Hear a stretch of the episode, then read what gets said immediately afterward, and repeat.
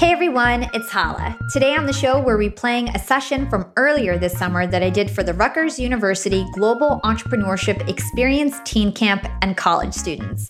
I had the pleasure of being interviewed by James Barrood, who's a business and ecosystem advisor, global speaker, and host of A Few Things podcast. Jim has a passion for building and strengthening startup and innovation ecosystems. In the interview, we discuss insights from my side hustle and entrepreneurial journey, career advice, and more.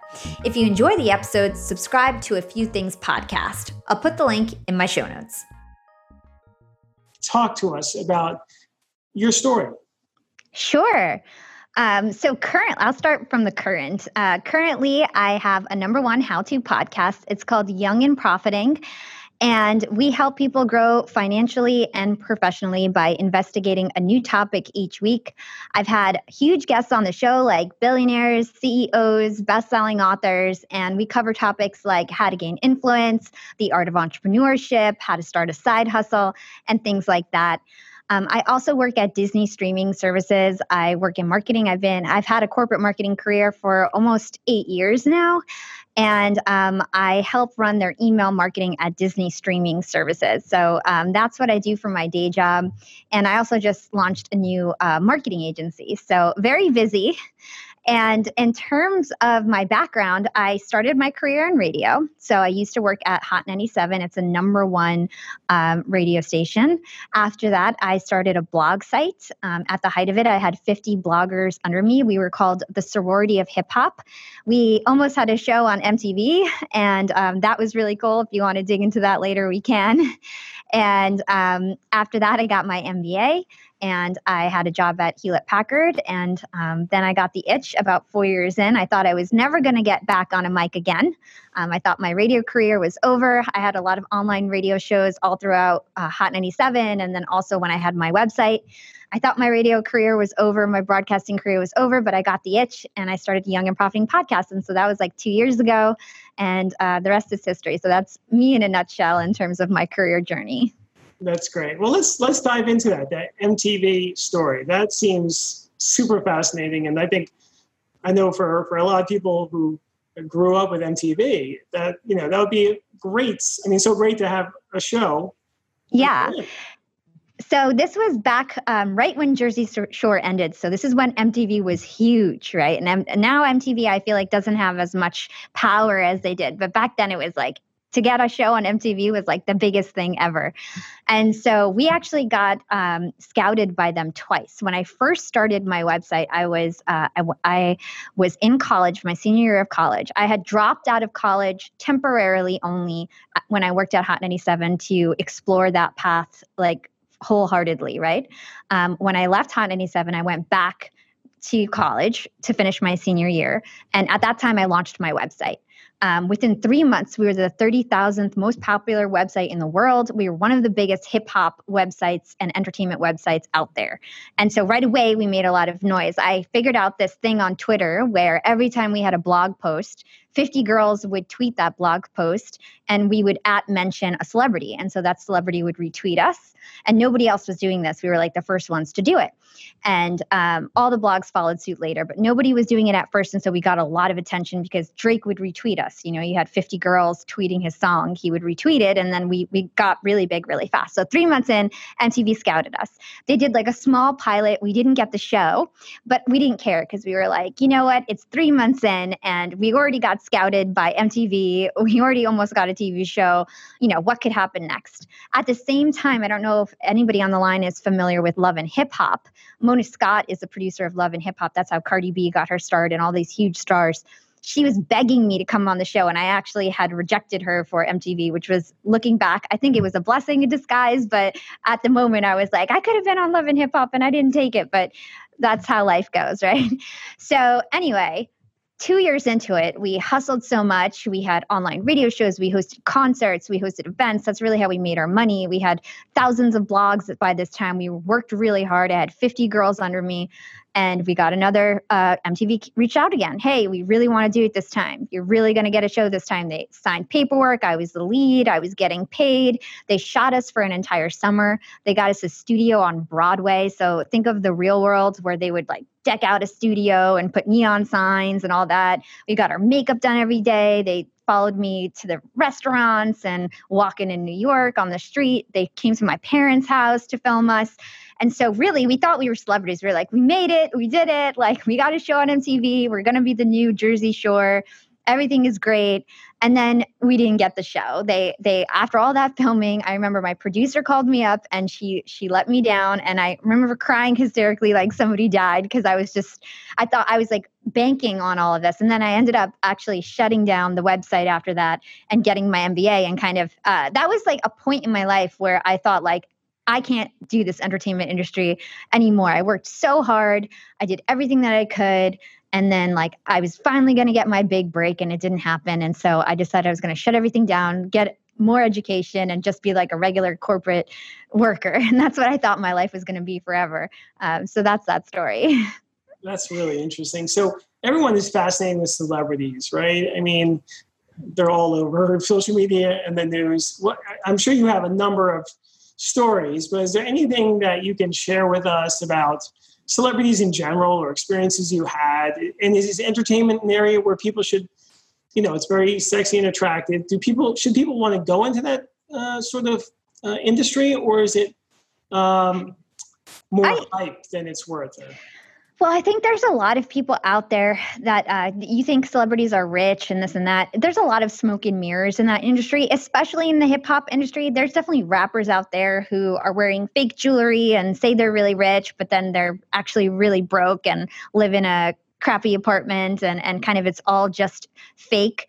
Um, in terms of like getting into entertainment, I wouldn't discourage anyone from it. I would say that it's a really tough industry to break into. You're like going to have to work at it for a long time. You need to have super hard work ethic. Um, you're not going to make it to the top. It's so competitive. So it's like you're not going to make it unless you're willing to kind of risk it all and and go day in and day out in order to be a singer or a, like whatever you're trying to be in terms of entertainment. It's really hard. Um, but I wouldn't discourage anybody from it because anything is possible. I believe that life is limitless. So I would say anything is possible. Um, yeah, I mean, I have funny stories about celebrities. I, I, used to work at Hot 97 and I used to be in the studio area and I would meet literally every celebrity. So I've met Jay Z, I've met Kanye West, I've met Kim Kardashian, I've met J Lo, I've Beyonce. I've literally met every single celebrity.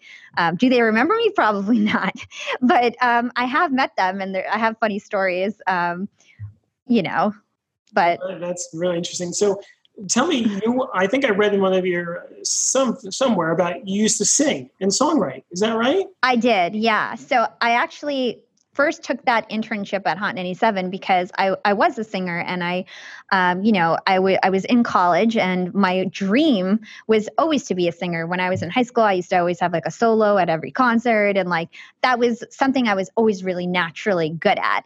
And so I, I was exploring that and I did songwrite and I have a whole uh, album with my boyfriend, uh, still my boyfriend. His name is Harry Fraud and um, he's actually a famous music producer back then but when we were doing my album he was a nobody. And so um, you know I, I love to songwrite. I, i'm so creative. I love to sing. But at the end of the day i knew that i didn't have the drive nor the talent to be a beyonce. And so i quickly realized that if i wanted to be super successful I probably should pivot into something else that I also enjoy, like radio and being an online personality. That's maybe not as so demanding in terms of being a singer. And, uh, you know, being a singer is also like having to be like the best dancer as well. I, I'm a great dancer, but I don't think I'm like Beyonce level dancer. And, and you kind of need like both, I feel like, to make it. So I kind of like let those dreams go. And it's okay to let dreams go and kind of evolve. I think that in general, I wanted to use my voice for good and I still get to do that. That's great. And, and, there's a lot of young people on this call from around the world. And I know a lot of them are in the performing arts. So a lot of them have interest and they may not use it in their first job or second job, but maybe ultimately they'll sort of, there'll be some interaction, you know, yeah. in industry. So I think it's yeah. interesting to hear your story about, you know, you didn't take the typical path, especially compared to other people, as you mentioned, in your family. Yeah, completely. And one thing I'll just add to that I interviewed Kathy Heller on my podcast, and she's a huge songwriter. And um, one thing to think about when you're thinking about the entertainment industry, um, the typical path people think about is like, oh, I'm going to be a, like, for example, we were talking about a singer. I'm going to be a singer. She started as a singer and then she decided she was going to pivot and be a songwriter and license her music. And she became super successful, you know, just licensing her music to movies and things like that. And that's what she built her whole career out of. And it's like, so you can think about something that you love to do and then think about like, what does it take to, like, what are the other areas in which I could dabble in this? Like you know certain path um, that isn't necessarily the obvious choice. Yeah. Good. So um, and, and that could be a side hustle right? I mean so that's really what is so fascinating is that you are a successful executive yet you're doing a side hustle and and it's really popular and it's really special what you've created. So talk about that that these days you know side hustles are sort of very attractive and it's okay and and how did you yeah. stumble upon that you know that side gig yeah. So um, I think that nowadays it's really important to have multiple income streams. It's super important. I think having only a full time job or like being employed is actually more risky than having multiple sources of income. I think that nowadays, um, lots of people have multiple jobs, and having a side hustle is, is more normalized than ever. Um, in the past, it used to be called like moonlighting, and people used to kind of frown upon it. But I think more and more corporations are starting to realize that their employees are going to have other jobs outside of their normal nine to five. And for me, how it started is like I said, um, I was working at Hewlett Packard. Um, I had gotten my MBA. I started there with an MBA internship. I worked my way up. I got promoted like four times in four years and everything was going great and my family was really happy because they like you know to them i was the black sheep you mentioned that um, I have a, a, successful family. All of my siblings are doctors, right? And it was actually very difficult for me when I was younger.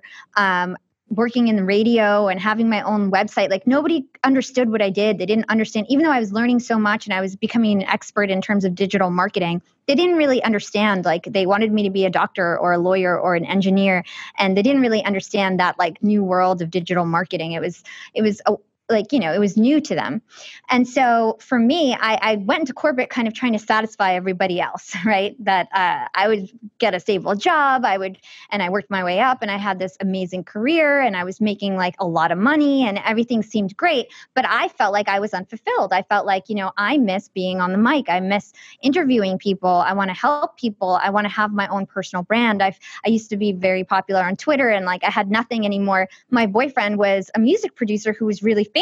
And here I was working, I felt like I was like the normal one and he was like the famous one. And that was weird. And so, like, I just wanted to like have a personal brand and have a voice. And so um, I decided that I was going to start Young and Profiting podcast. And at first, I had a lot of pushback. All of my loved ones, even my boyfriend, they were like, "What are you doing? You're risking your career. You you did all of this work. You got a 4.0 in your MBA. You you worked so hard. You came from like you know being an entrepreneur and, and now you have some stable career what are you doing? You're going to lose it all. And i was confident and I, I, said no like i believe in myself. I think that i can do both which i am. Um, i believe that i could create a platform that can help me become an entrepreneur one day which is happening. And you know, I just decided to go for it. And I think that when you start a side hustle, it's great because it's you have everything in terms of being able to explore entrepreneurship while having stability. And you get to do it slowly. So it's like you started off on the side quietly and you kind of just build something up. And now I'm getting to the point where if I wanted to stop working at Disney, I could, you know, I'm just choosing to do both. I can handle both right now. But if I wanted to, I could now sustain myself and there's zero risk because I've already built that I've already built up the podcast and my business around it. Whereas now I can roll off Disney if I wanted to. So it's like a, definitely a path to entrepreneurship in terms of starting a side hustle. Young and profiters, they may call me the podcast princess, but I'm also the LinkedIn queen. I've been a LinkedIn influencer for six years now, and I teach one of the most popular courses about LinkedIn. And I love to teach sales on LinkedIn because when it comes to B2B sales, LinkedIn has got that on lock. LinkedIn is where all the decision makers are hanging out. There are 180 million senior level decision makers on LinkedIn and 10 million C suite decision makers. These people are on LinkedIn and they're in the mode to buy. They're using LinkedIn for their buying journey. to research vendors or sales reps that they might work with, to look up how to solve their problems, to learn from industry thought leaders. They are in the mode to buy, whereas on other platforms, they're in the mode to be entertained. You want to get them in the right mindset. You want to cut through the noise with LinkedIn ads. In fact, 79% of B2B marketers rate LinkedIn as their top channel for paid media. And LinkedIn has the best targeting because they've got all these different inputs.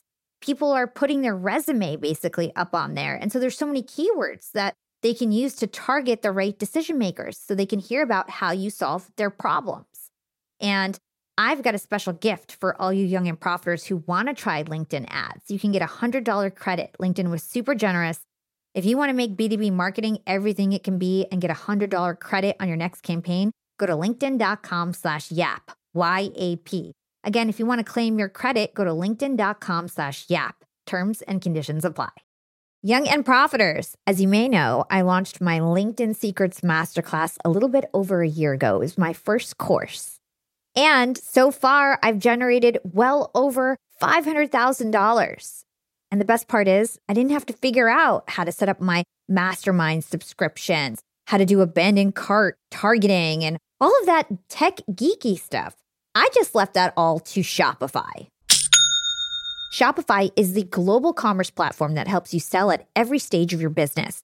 And if you're in that I need to sell more with less stage, Shopify Magic is your AI superpowered sidekick ready to whip up captivating content that converts. And it doesn't matter if you're selling digital products or vegan cosmetics. Shopify helps you sell anything anywhere from their all in one e commerce platform to their in person POS system. Stop those online window shoppers in their tracks and turn them into loyal customers with the internet's best converting checkout. I'm talking 36% better on average compared to the other options out there. It's no wonder Shopify powers 10% of all e commerce in the US, including huge global brands like Allbirds and Thrive Cosmetics. It took me a day to set up my Shopify store. I set up chat, took two minutes, and I was done. One month from thinking of the idea to implementation, a year later, I've made half a million dollars on the idea. That's what it takes in 2024 just a good idea. And then utilizing a platform like Shopify that can help you make it a reality. There is no excuse these days. If you've got a good business idea and you think you'll be a good entrepreneur, you don't have to wait any longer. You don't have to be super techy. And you never have to worry about figuring it out on your own. Shopify's award winning help is there to support your success every step of the way. Sign up for a $1 per month trial period at shopify.com slash profiting. That's all lowercase. Go to shopify.com slash profiting now to grow your business no matter what stage you're in. Shopify.com slash profiting. Young and Profiters. Yap Media is growing so fast. I have 10 open roles just this month. In the past, it would take me so long to find hires. I have to go on all these different job sites. I have to create my own skills assessments. That's why I let Indeed do a lot of this heavy lifting for me. Indeed is the powerful hiring platform where I can attract, interview, and hire all in one place. Indeed has things like skills assessments, where when we have specific roles, we can find an assessment that matches that role and we can make sure they have the skills that we need. Then I can focus on culture fit. I can make sure they're scrappy enough and are obsessed with excellence and do all the things that we need to do for them to fit in at Yap. And Indeed streamlines hiring with powerful tools like Instant Match. An Instant Match basically matches you with candidates as soon as you put up a job post with people who are qualified right away. It's instant. And the best part is it gets better as you use it. So now when I use Indeed, especially when I'm hiring for similar roles, I get people right away where they know that I'm going to like the candidates because they can see what my preferences were in the past. It gets better as you use it. According to US Indeed data, the moment Indeed sponsors a job, over 80% of employers get candidates whose resumes are a perfect match for the position. It's like waving a magic wand that gets better as you use it. So I love using Indeed. We've found a lot of our A players on there. Join more than 3 million businesses worldwide who count on Indeed to hire their next superstar like we do at Yap Media. Start hiring now with a $75 sponsored job credit to upgrade your job post at indeed.com slash profiting. Offer is good for a limited time. Claim your $75 sponsored job credit at indeed.com slash profiting. Again, that's indeed.com slash profiting and support the show by saying you heard about it on Young and Profiting podcast. Again, it's indeed.com slash profiting to get your $75 credit. Terms and conditions apply. Need to hire? You need Indeed. And right now, there's not much else to do since we're in under COVID. Exactly. I know a lot of people have been sort of advising just do it, just get out there and do it's it. It's the best time. Uh, it's was, the best time. It is, and, and and so what would you say? I know I was telling my nephew, you know, take this time and just just drill down. You can't yeah. you can't go out to any bars right now anyway, so just yeah focus, right? Exactly. So I always say this you have everybody has the same amount of hours in the week, like whether you're Elon Musk, whether you're Jeff Bezos, we all have the same hours in the week. And like, I think it's 164 hours in the week. And so if you work eight hours a day and sleep eight hours a day, you still have like 60 hours to do whatever you want. Sure, yeah, you might have a commute, which now you don't. So that's not an excuse.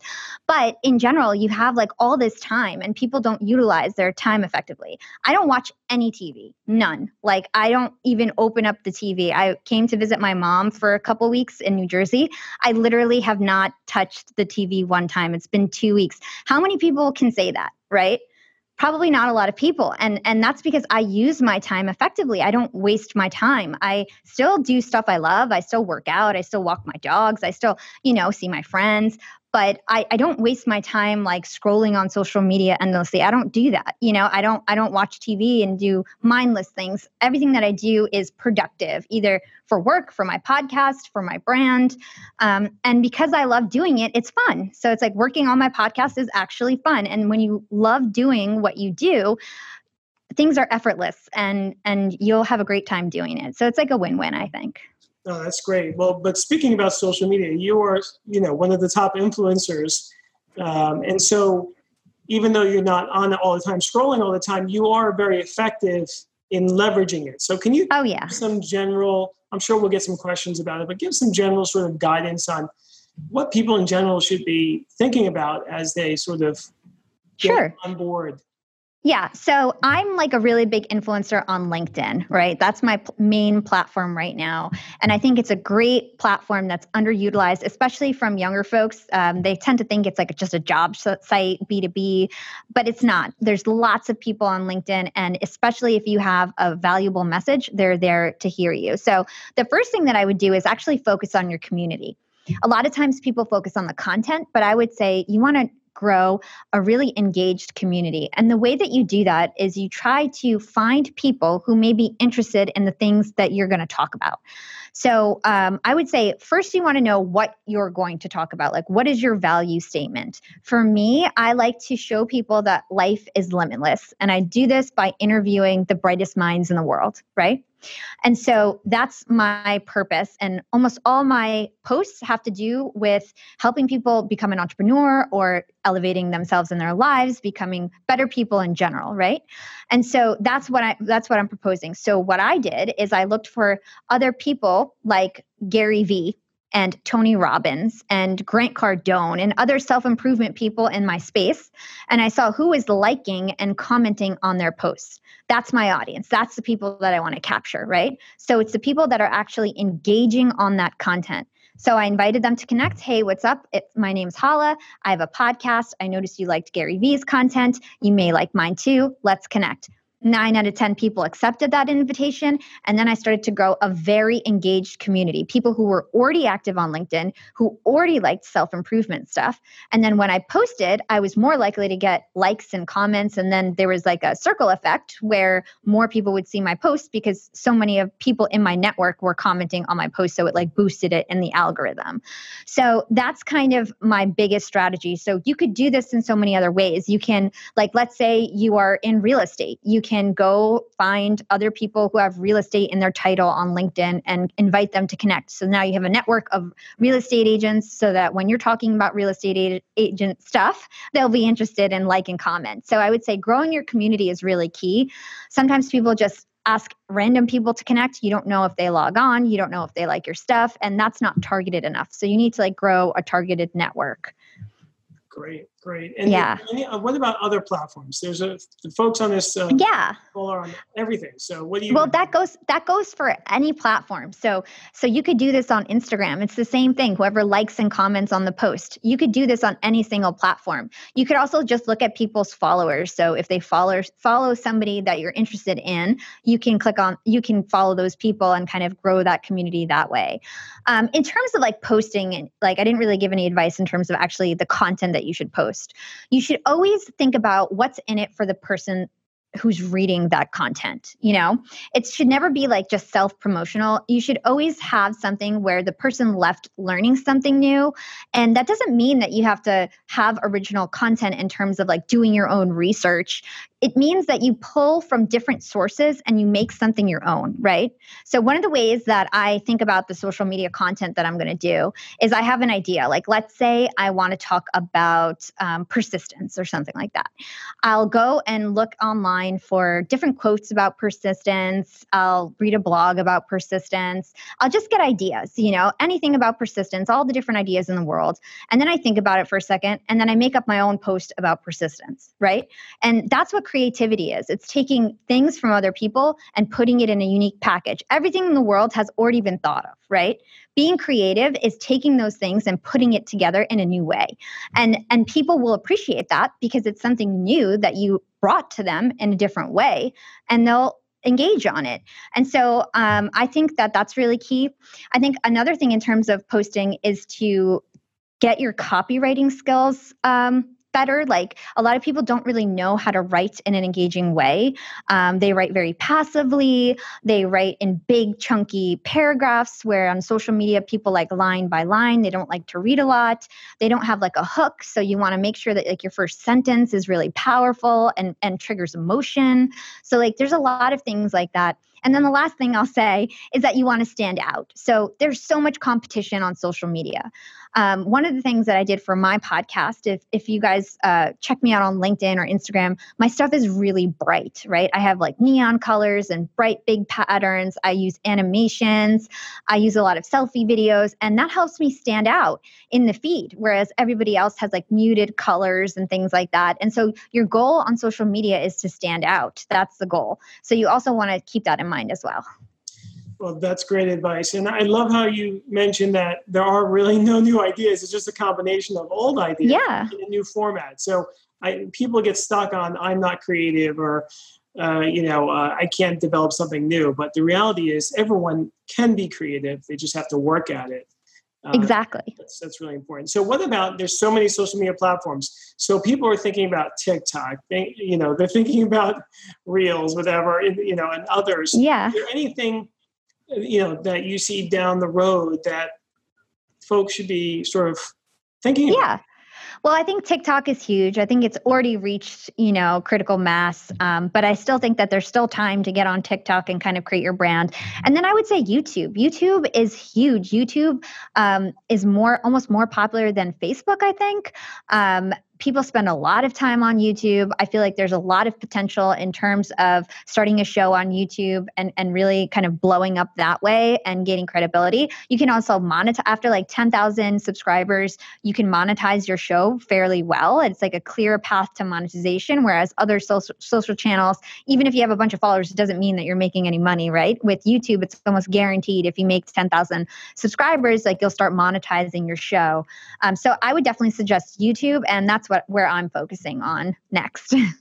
Well, and I just posted today. Apparently, Facebook has something called Watch, which has 1.2 billion viewers or users. oh wow! It's like it came out of nowhere. So there's there's things popping up all the time, right? And I think it's just people have to make a plan Yeah, and, and, and test and you know try things out. There's like no there's no da- there's no you know downside except you spend a Totally. time, right? exactly. And I think being an early adopter, you have such an advantage.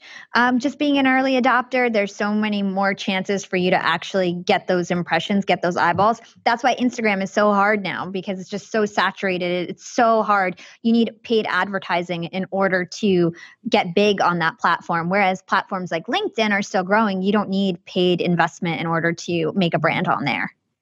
Before I forget, on LinkedIn, people always ask, how often should you post?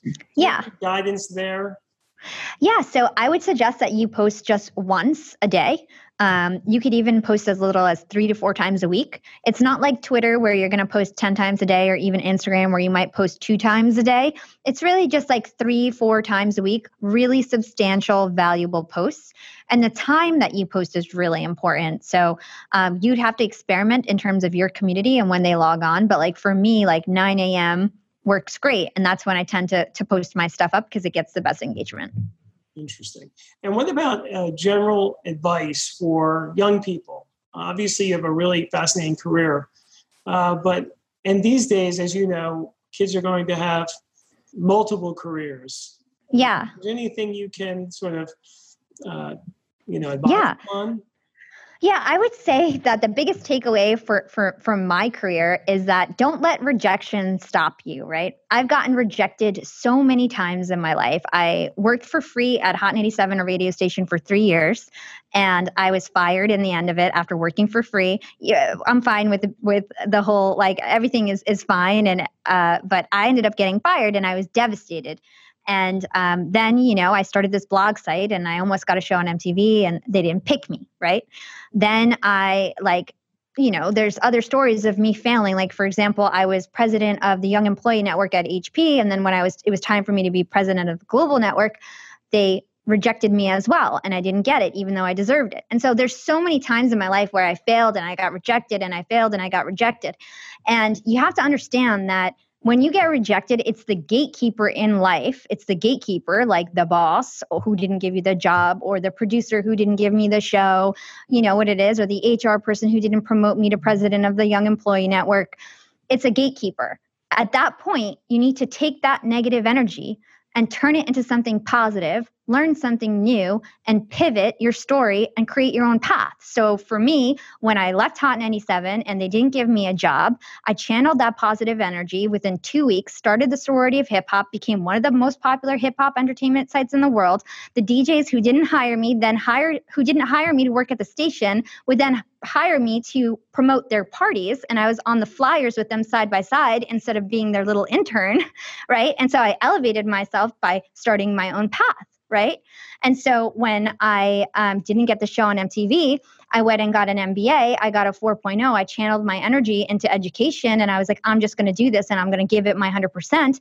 I ended up making like four times as much as I was making previous to that in my first job you know and i elevated my life when i didn't get young employee network presidency i started young and profiting podcast and instead of you know representing 7000 people at my company i started representing 700,000 people on my podcast and, and being able to have a voice to that many people. So it's all about channeling any rejection or negative energy into something positive, learning something new, creating your own path and and understanding that like if you can believe it, you can achieve it and like as long as you're passionate and you take action, anything can happen. And so that's what I would like to say to people is that just because you fail doesn't mean that you're a failure. Your failures are your stepping stones to success. And when you when you fail, you don't start from scratch, you start from experience. And and that's the key. That that is uh, great guidance. All right, let's, let's get to questions. So, all right, uh, I think you gave some advice to students, but this question is about those that are looking uh, to enter the job market today. What advice yeah. would you give new graduates in general? I would advise you to start your LinkedIn profile, to start your personal brand. All the amazing jobs that I've ever gotten have been where I've been recruited off of LinkedIn. Like, for instance, Disney streaming services recruited me because I had a personal brand on LinkedIn. Um, and so I would say start your personal brand. The other thing that I would say is don't be afraid of internships even if it means that you're working for free. Um, a lot of internships are paid now, but it doesn't matter. the the The key is getting experience and skills. That's what you want to focus on when you're young. The money will come. You have to trust that the money is going to come. It's more about gaining skills and experiences because that's what's going to get you hired. It doesn't really matter how much schoolwork you've done. If you don't have that real world world experience, um, you're not going to get hired as easily. And not to mention that getting an internship helps you grow your network with people in your industry. Great. All right. So here's a question about uh, this is from a college student. They know that how you started a website um, when you were pretty young. So it's easy to start things for students, they, this person says. what would your number one piece of advice be for a college student in the same position that you were in with an interest in starting something of their own? So I guess the question is if someone's going to start something today, what would you recommend in general? I mean, clearly, website's one thing, podcast, is there one sort of area which has the most sort of Oh, you're saying like if somebody wants to start some sort of a show or some sort of a platform, I would say it has to be what you're passionate about. Like, I can't tell you that you should start a podcast or you should start a website. It's really like, what are you passionate about? What are you good at? What are you interested in learning? Um, now everything is on google. You can i learned how to build websites by googling it. I learned how to be a podcaster by googling it right? And so if you're willing to spend the time to learn those skills that's a, hint that you're really passionate about it. And as long as you're passionate about it just do it. That's great. Um, here's a, a, long question, but I'm going to distill it down. They're worried about uh, political speech on platforms. What's your perspective on you know, I guess the perspective, the advice is for for people who are listening in and viewing us. Should they get political on platforms? I would say no, but I'm just curious to see. You know, let's. What's your perspective on that? Yeah, this one's tricky because I I do think that you know when you get political, you automatically segment your audience, right? I've seen a lot of people who are building their personal brand who went against certain things that were happening lately and a lot of their followers stopped following them and their and everything kind of like went down the tank because they were very vocal about their opinions that was an unpopular opinion right? And so when you're when you have an unpopular opinion you you are at the risk of offending a lot of people and kind of shooting yourself in the foot in terms of the audience that you're going to be speaking to. And so i think that there's a fine line because there's always the premise of being morally correct, you know, and you always want to do the right thing. So if you feel in your heart that it is your moral duty to post about something and raise awareness about it that you feel very strongly about, then yeah, you should say it if you really feel that your voice will impact something and change society in a way that you really feel. So, for example, I was supportive of Black Black Lives Matter and I was vocal about it and I posted that on LinkedIn and I and I supported it. Um, but I didn't go to the extreme, you know, like there's there's there's always the extremes. I didn't go to the very extreme where I'd be very offensive to anybody. I was just, you know, trying to make sure that I did the morally right thing, in my opinion, to do, which was to speak about it and use my influence in that way. Um, so it's really a balance, and I would say that you you've got to be careful when you're talking about politics. And if you don't really care, you should probably not say anything if it do, if it's not that important to you. But when it is important to you, you should speak your mind, in my opinion. Great, great. So let's see. There's a bunch of questions here connecting with celebrities, did you interact with them differently at all? That's a sort of interesting question. Did I interact? Um, no, I mean it was a it was at the station. Um, I was really young and and um, I did interact with them all the time. I, I used to go out with them and and we used to go to parties and you know Jay Z put his arm around me before and I have lots of stories. But um, yeah, I interacted with them. I was uh, in that industry in that scene and and a lot of the celebrities would come to Hot 97 pretty often. And so they knew me, that I would be there. And uh, some of them became my friends. That's awesome. That's awesome. So, which form? Here's a LinkedIn question or, or social media. Which format gets better engagement, short form or long form content? It depends what platform. Um, on LinkedIn, I would say that both do well. Uh, LinkedIn um, short text posts actually get a lot of attention because most things are long. And so, again, you want to stand out. Um, it really depends on the platform. Like Instagram, stories do the best and like regular images do better than videos it just it depends on the platform um, but if we're talking about linkedin which i'm really the expert in i would say that um, text just text posts and text with images do the best. Uh, videos do the worst, in my opinion. Interesting. Okay. Um, here's Sri who says, Great energy and tips. Thanks, Hala. Okay. Thank my you. question is for people who are in a certain professional track with a specific, specifically strong skill set in like finance, what tips would you have for them to use social media to build their brand? Yeah, well, you you basically said it in your answer. You provide you can provide financial value, right? You can provide advice in terms of finance. So maybe you want to find a specific niche in finance to talk about. Um, but like I said, to grow your personal brand, you need to find other folks who may be interested in finance. So that's step number one. And then you need to figure out what your niche is in finance because that's a broad topic. So what makes you different? Why would people want to go to your feed and trust you? And then also, how do you build credibility? So if you're brand new in the field, it might not be time to, to really launch your personal brand. Maybe your goal is to actually gain more experience and credibility first whatever that may be, whether that's getting a job, whether that's writing a book or or whatever or creating videos, whatever it may be, but getting some more credibility before you actually launch your personal brand I think is key too because a lot of people, you know, they they don't end up being successful because um, they don't really have credibility around them in terms of what they're saying. Great. Here's a question. I'm not sure you can answer, but I want to mention it. And it, we're still getting uh, more questions, so feel free to submit them. This is a question about Robert Iger. Um, you know, did you? They're asking. Read his memoir on leadership and success, and what can you share about the experience working under under him? Yeah, I never read the memoir. Um, I work at Disney streaming services, so we're just like one arm. We're like the startup within Disney, and so I feel like we're like not Disneyfied at all. and so I have never read his book, and nobody ever talks about Bob Iger. We actually have a completely different CEO. Um, but in terms of working at Disney, it's great. I mean, I work with super smart people. I've learned so much. I feel like at streaming services specifically, I'm on like the cutting edge of technology in terms of targeting and and uh, you know retaining subscribers and, and all the different things in terms of mobile messaging and all of that. And so I've learned so much. Um, I used to be at HP and it was kind of like a dinosaur of a company. It was a great company in terms of its culture, but in terms of marketing, I kind of was like an outdated marketer by the time I left there because it was like we we always did the same stuff. Then I got thrown into Disney and it was like a whole new world, literally. And I learned so much. So I, I loved the experience. Well, I have to ask this then. Mulan is coming out tomorrow. Yeah. And oh my so God. Everybody's working like crazy. Oh, I almost couldn't I almost couldn't do this show because it was like Mulan fires everywhere.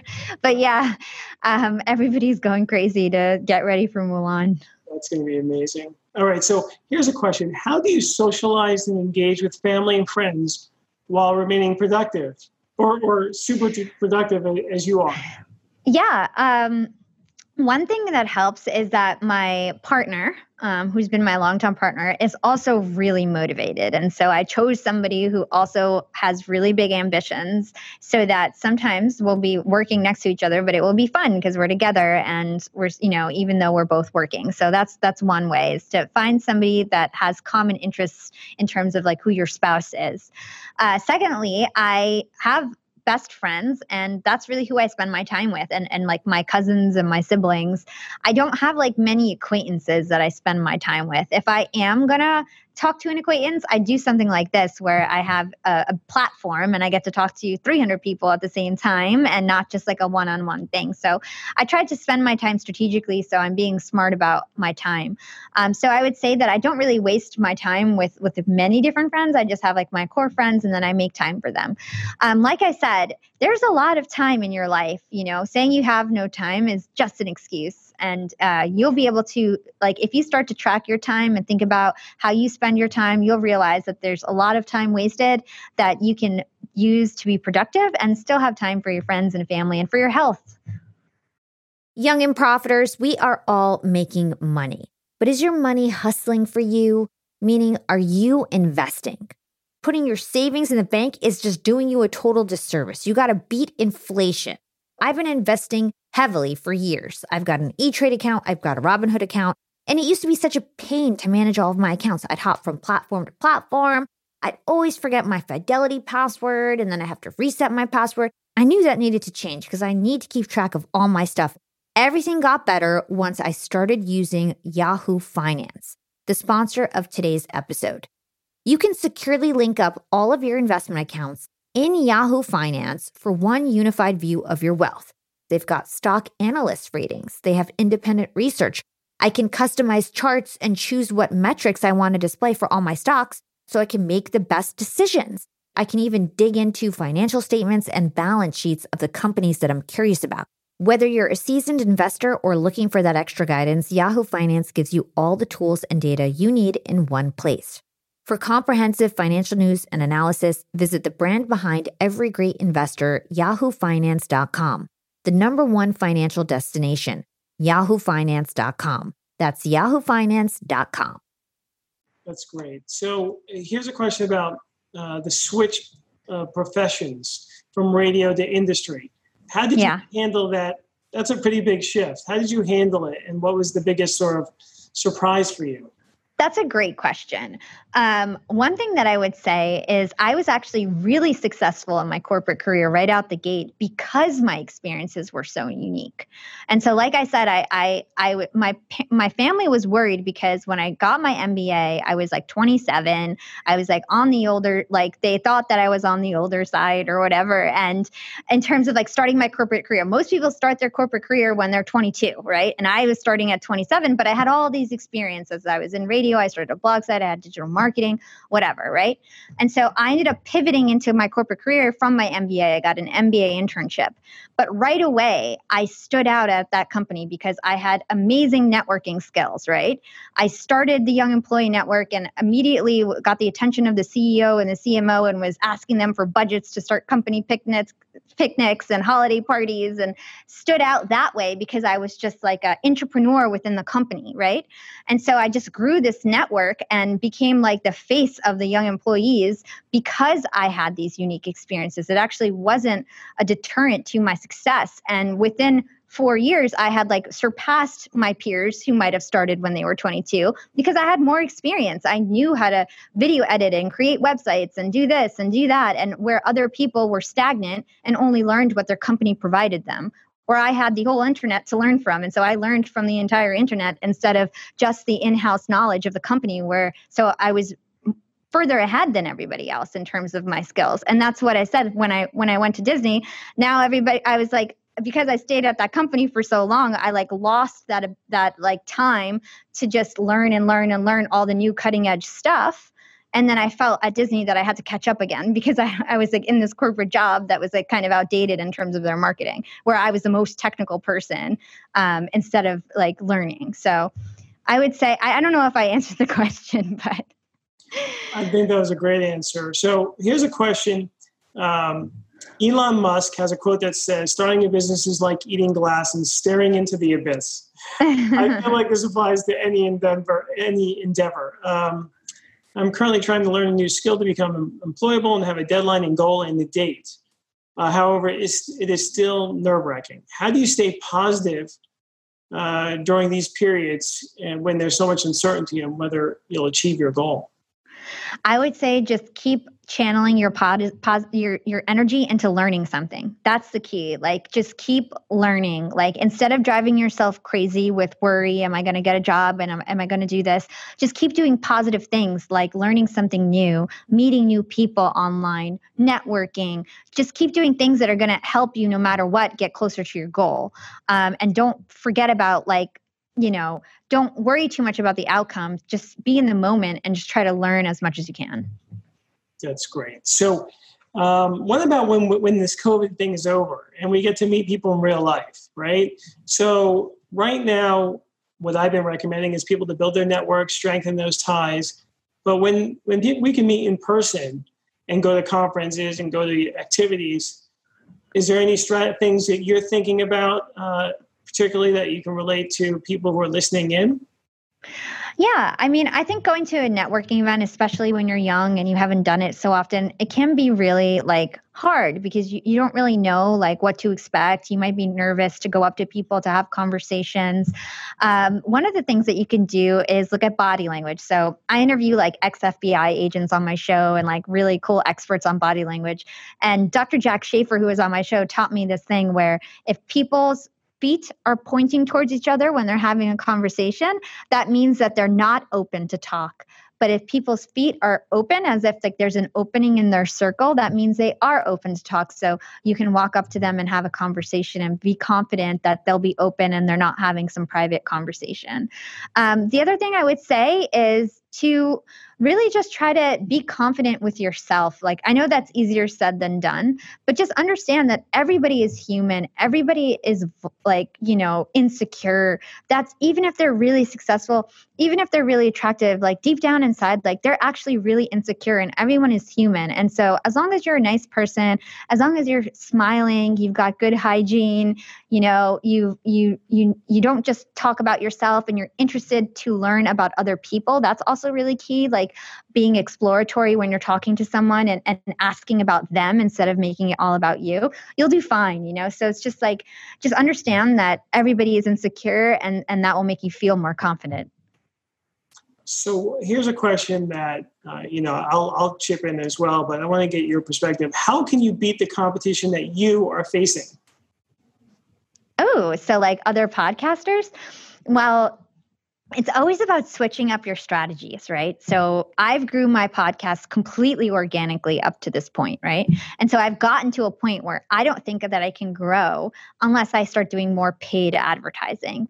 And the other, so I decided that I'm pivoting my strategies and I'm actually starting a side business where I'm pooling all my money that I make off of it, most of it, into paid advertising so that I can play with the big boys like Jordan Harbinger and Tim Ferriss and other people who are really pumping advertising into their podcasts. And that's why they're so big.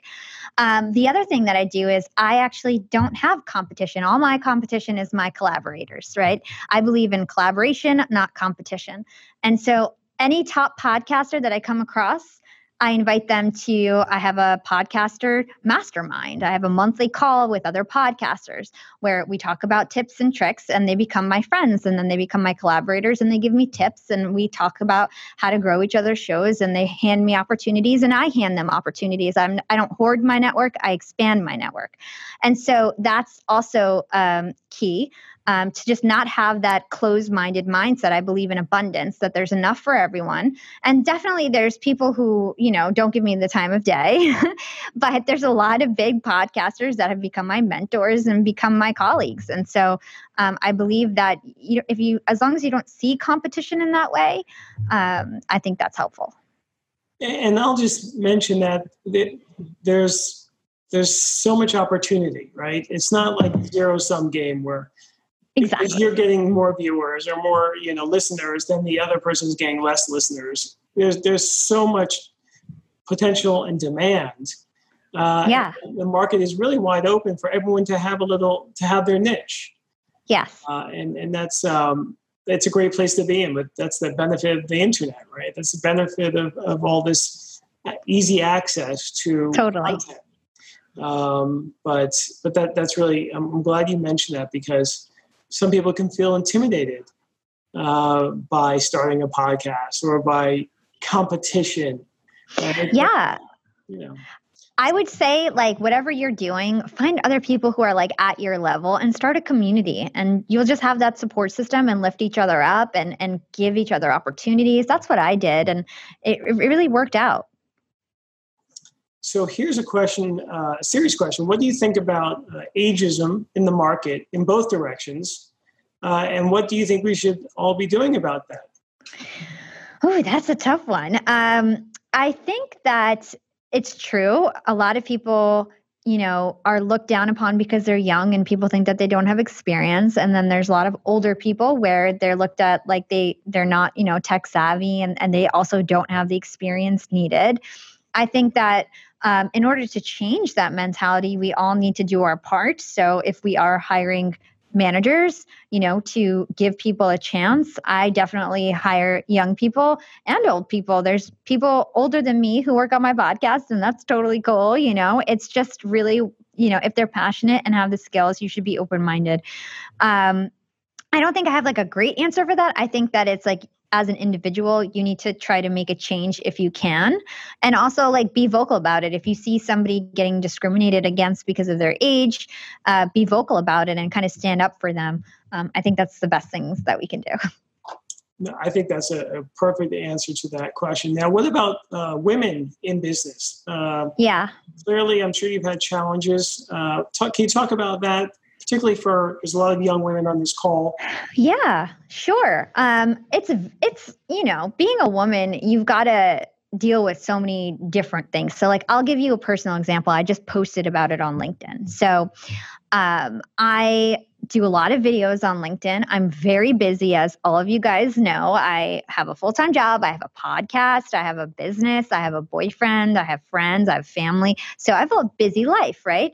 And somehow I make it happen. I make a live interview on video happen every single week, sometimes twice a week. And then I do interviews as well, like this. And sometimes I don't have time to do my hair. Even right now, my this is my natural hair. I didn't blow dry it. I don't have time to blow dry my hair. I don't have two hours to blow dry my hair.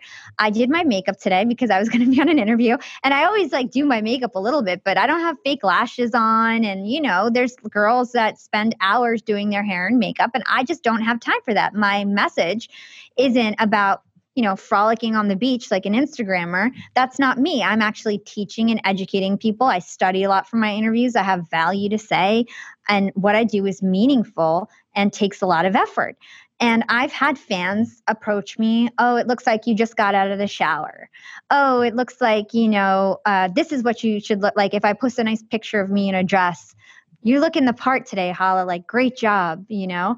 Um, if I you know don't look great one day. You look tired. Why do you look so tired today? You know? It's and it's never about what i'm saying or my content. And that's the thing that is is tough because as a woman sometimes you're judged on your looks and not what what you're saying right? And if i was a man nobody would be commenting oh your hair looks like you just got out of the shower. Oh oh you look tired. Like nobody would be commenting that.